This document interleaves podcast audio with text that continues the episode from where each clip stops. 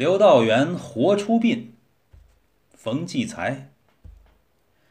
天津卫的买卖家多如牛毛，两家之间只要纠纷一起，立时就有一种人钻出来，挑词架讼，把事儿闹大。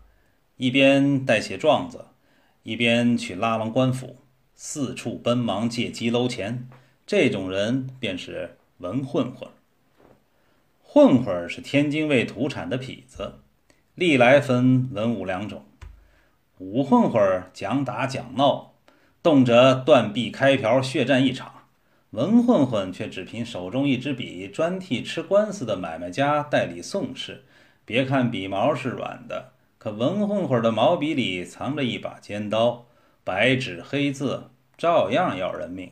这文混混之中，拔尖儿的要数刘道元。买卖家打官司。谁使刘道元的状子，谁准赢，没跑。人说他手里的笔就是判官笔，他本人就是本地人间的判官，谁死谁活，全看他笔下的一撇一捺了。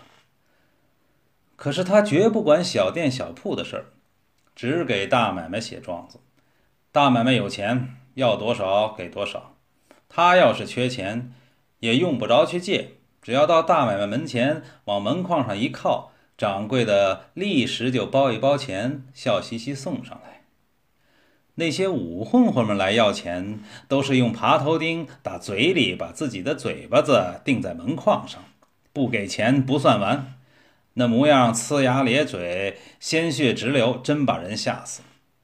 但人家文混混刘道元绝不这么干。他倚在门框上的神气，好在闲着没事晒太阳。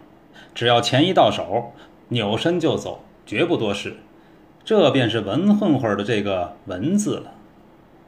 刘道元有钱，不买房置地，不耍钱，不逛窑子，连普壁也一概不用。光棍一个人，一直住在西门外演阁会北边的一个院子。有两个徒弟金三儿和马四伺候着，赚来的钱吃用之外，全都使在义气上了。他走在路上，只要听到谁家在屋里哭哭啼啼，说穷道苦，或者穷的打架，便一撩窗子，一把钱哗哗啦扔进去。演歌会那一带不少人家受过他的恩惠，可谁也不敢当面谢他。你要谢他，他不认账，还翻脸骂你。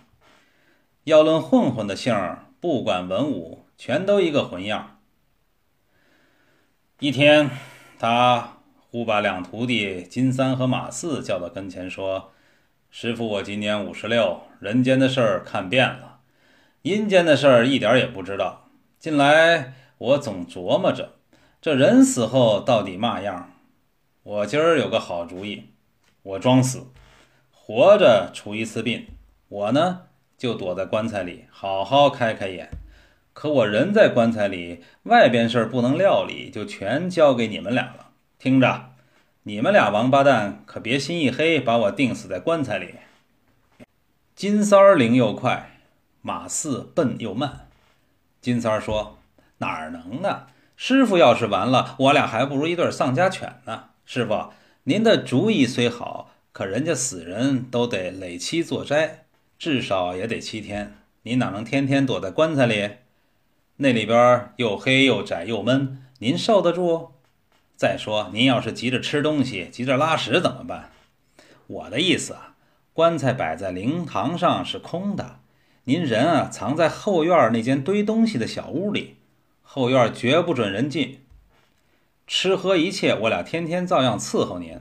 等到出殡那天，您再往棺材里一钻。至于那棺材盖儿哪能钉啊？您还得掀开一点儿往外瞧呢。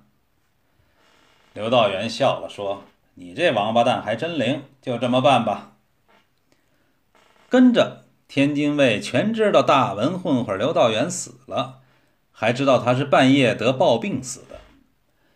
于是刘家门外贴出讣告，家里设灵堂，放棺材，摆牌位。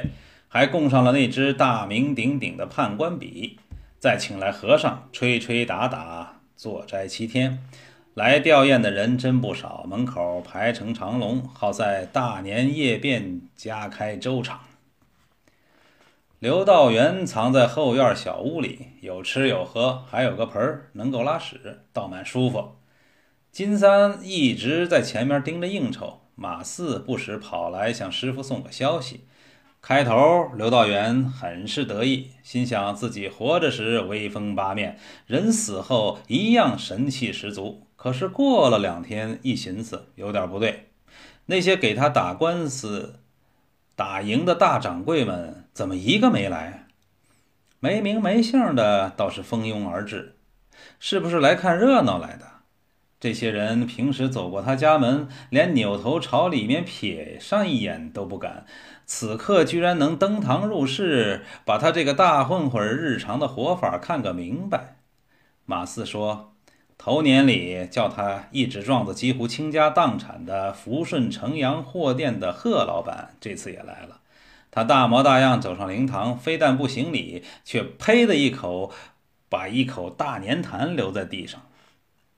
随后，任骂稀奇古怪的事儿都来了。坐斋第四天，一条大汉破门而入，居然还牵着一条狼狗进了灵堂。进门就骂：“姓刘的，你死！”借我那十条金子，叫我找谁要去？你还不还钱，我就坐在这儿不起来。他真的就坐在堂屋中央一动不动，占着地界，叫别人没法进来行礼。金三马四从来没见过这条汉子，知道是找茬讹钱来的，上去连说带劝也没用，只好动手去拉。谁料这汉子劲儿奇大，一拳一个。把金三马四打得各一个元宝大翻身。金三马四都是文混混，下笔千金，手中无力，拿他没辙，干瞪眼等着。直到后晌，他闹得没劲儿，才起身离去。临出门时说：“十天后要来收这几间屋子顶债。”他牵来那那只大狼狗一窜，把摆在桌上用来施舍给孤魂野鬼的大白馒头叼走了一个。马四人十，把这些事儿全都照实说了。刘道元一听，火冒三丈，气得直叫：“哪个王八蛋敢来坑我？我刘道元跟谁借过钱？我不死了，我看看这个王八蛋是谁。”马四顶不住，赶紧把金三找来。金三说：“您一出去，这不是诈尸了吗？咱的戏可就没法往下演了。师傅，您先压压火。”一切等着出完大殡再说。您不也正好能看看这些人都是嘛变的吗？金三最后这句话管用，眼瞧着刘道元的火下去了。自此，马四不再对师傅学舌前边的事儿。刘道元忍不住时，向他打听平时那些熟人们哪个来哪个没来。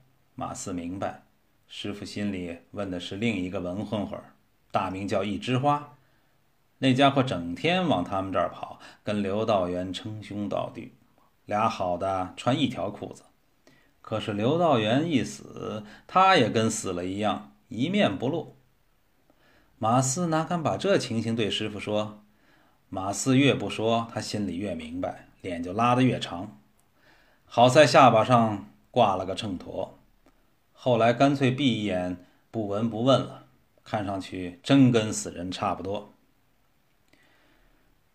这天下晌，院里忽有响动，不像是金三马四。侧耳朵再听，原来是邻居那个卖开水的乔二龙，还有他的儿子狗子，翻过墙头来到他的后院。隔窗只听狗子说：“爹，金三马四一来，咱再翻墙跑可就来不及了。”乔二龙说：“怕嘛，脓包！金三马四连苍蝇都打不死，你还怕他们？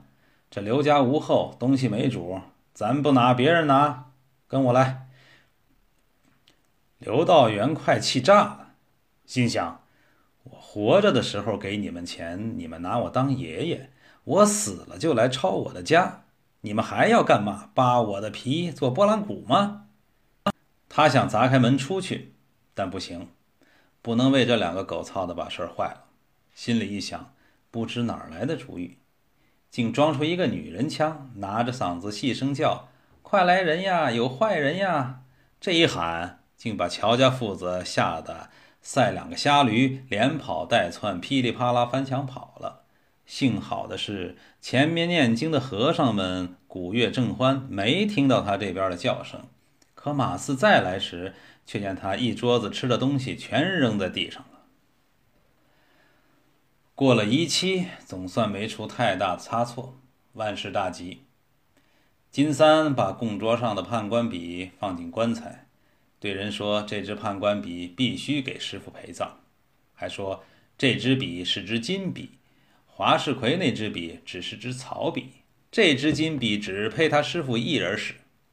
然后他悄悄去请师傅，趁人不注意，赶紧入关，启灵出殡。刘道元骂一句：“真他妈不知活够了还是死够了！”便一头钻进了钻棺材。棺材里，金三给他一切准备的舒舒服服，盖是活的，想开就开。里边照旧有吃有喝，还有个枕头可以睡觉。他哪有空睡觉？好不容易死一次，他得死得再明白些。棺材抬起往灵车上摆放的时候，就听到金三和马四一左一右哭起来。金三灵说哭就哭，声音就赛撕肝扯肺一般。刘道元想，还是金三好，马四这王八蛋连假哭也不会。可是金三的假哭却长不了，闹一会儿就没声了。这才听出马四这边也有哭声。马四来得慢，声音不大，可动了真格的，呜呜哭了一路。好在死了亲爹，这没完没了的哭，反而扰得刘道元心烦，越听越丧气。刘道元已经弄不明白，到底是真的好还是假的好了。走着走着，刘道元忽听。外面乱糟糟，声音挺大，好在出了嘛事儿，跟着灵车也停住了。他心里奇怪，两手托着棺材盖，使劲举开一条缝，朝外一瞧，只见纸人纸马纸车纸轿，黑白无常，银帆雪柳，白花花一片，街两旁却黑压压站满瞧出殡的人。到底嘛事儿叫出殡的队伍停住了？他透过旗杆再一瞧，竟看见一些人伸拳伸腿挡在前面。原来是会有脚行的藤黑子那帮武混混他心想：这帮人平日跟他一向讲理讲面，怎么也翻脸了？想干嘛？这时他突然瞧见，他那弟兄一枝花也站在那帮人中间。只听一枝花在那叫喊着。那只判官笔本来就该归我，他算个屁！死了还把笔带走，没门！不交给我，甭想过去。刘道元脑袋轰的一下，但这次没急，反倒豁冷了，心里说：“原来人死了是这么回事，老子全明白了。”双手发力一推棺材盖，咣当一声，他站了起来。这一下不但把出殡和看热闹的全吓得鸡哇乱叫。连劫道的那帮混混也四散而逃。刘道元站在灵车上大笑不绝。